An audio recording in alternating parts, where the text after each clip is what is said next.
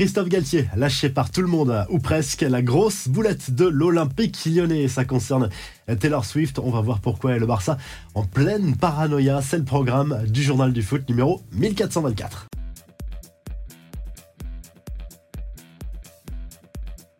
L'étau se resserre autour de Christophe Galtier. Le journal L'équipe a enquêté sur l'affaire impliquant l'ancien entraîneur du Paris Saint-Germain et de l'OGC Nice à quelques jours de son procès pour discrimination et harcèlement moral. Visiblement, l'ex-dirigeant niçois Julien Fournier accable Christophe Galtier, mais aussi des anciens membres du staff et des joueurs actuels de l'OGC Nice à l'image de Jean-Claire Todibo.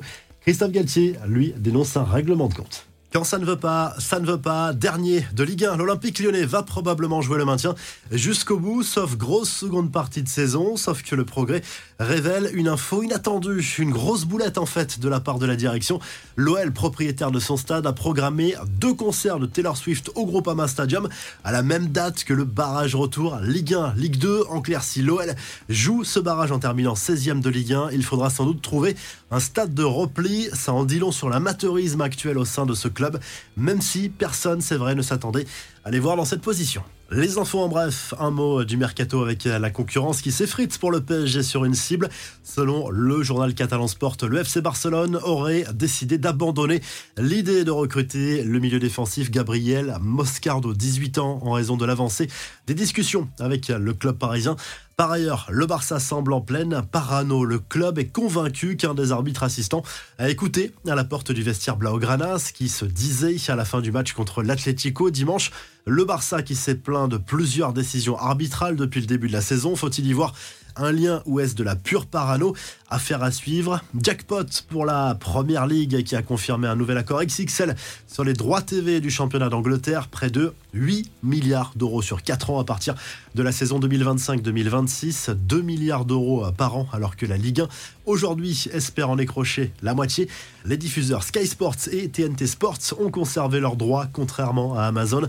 Toujours en Angleterre, Kurt Zuma a été victime d'un cambriolage alors qu'il se trouvait à son domicile.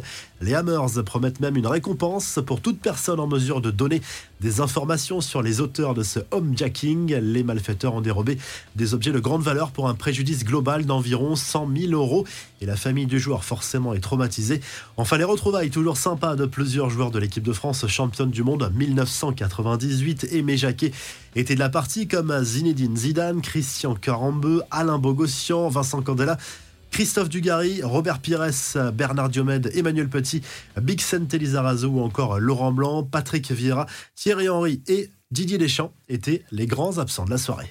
La revue de presse en Angleterre, le Star Sport se penche sur la situation de Manchester United et plus précisément sur la gestion de l'effectif par Eric Tenag, le coach néerlandais qui est parti au clash ces derniers mois avec plusieurs de ses joueurs, notamment Anthony Martial, Marcus Rashford ou encore Jadon Sancho. Ça commence à faire beaucoup pour le coach néerlandais qui, on se souvient, ne s'entendait pas non plus avec un certain Cristiano Ronaldo. Cela avait provoqué le départ de l'international portugais en Arabie Saoudite. Du côté de l'Italie. Le journal Sport consacre bien évidemment sa une à Jude Bellingham, le milieu de terrain du Real Madrid, sacré récemment Golden Boy 2023, qui a reçu son trophée. Il s'est confié sur ses débuts express avec le Real Madrid depuis le début de la saison. Tout va bien pour l'international anglais et c'est surtout grâce à Carlo Ancelotti, de l'aveu même de Jude Bellingham, qui s'est confié aussi sur ses ambitions dans sa carrière. Il prévient il veut gagner de très nombreux trophées à la fois collectifs et individuels. Si le journal du foot vous a plu,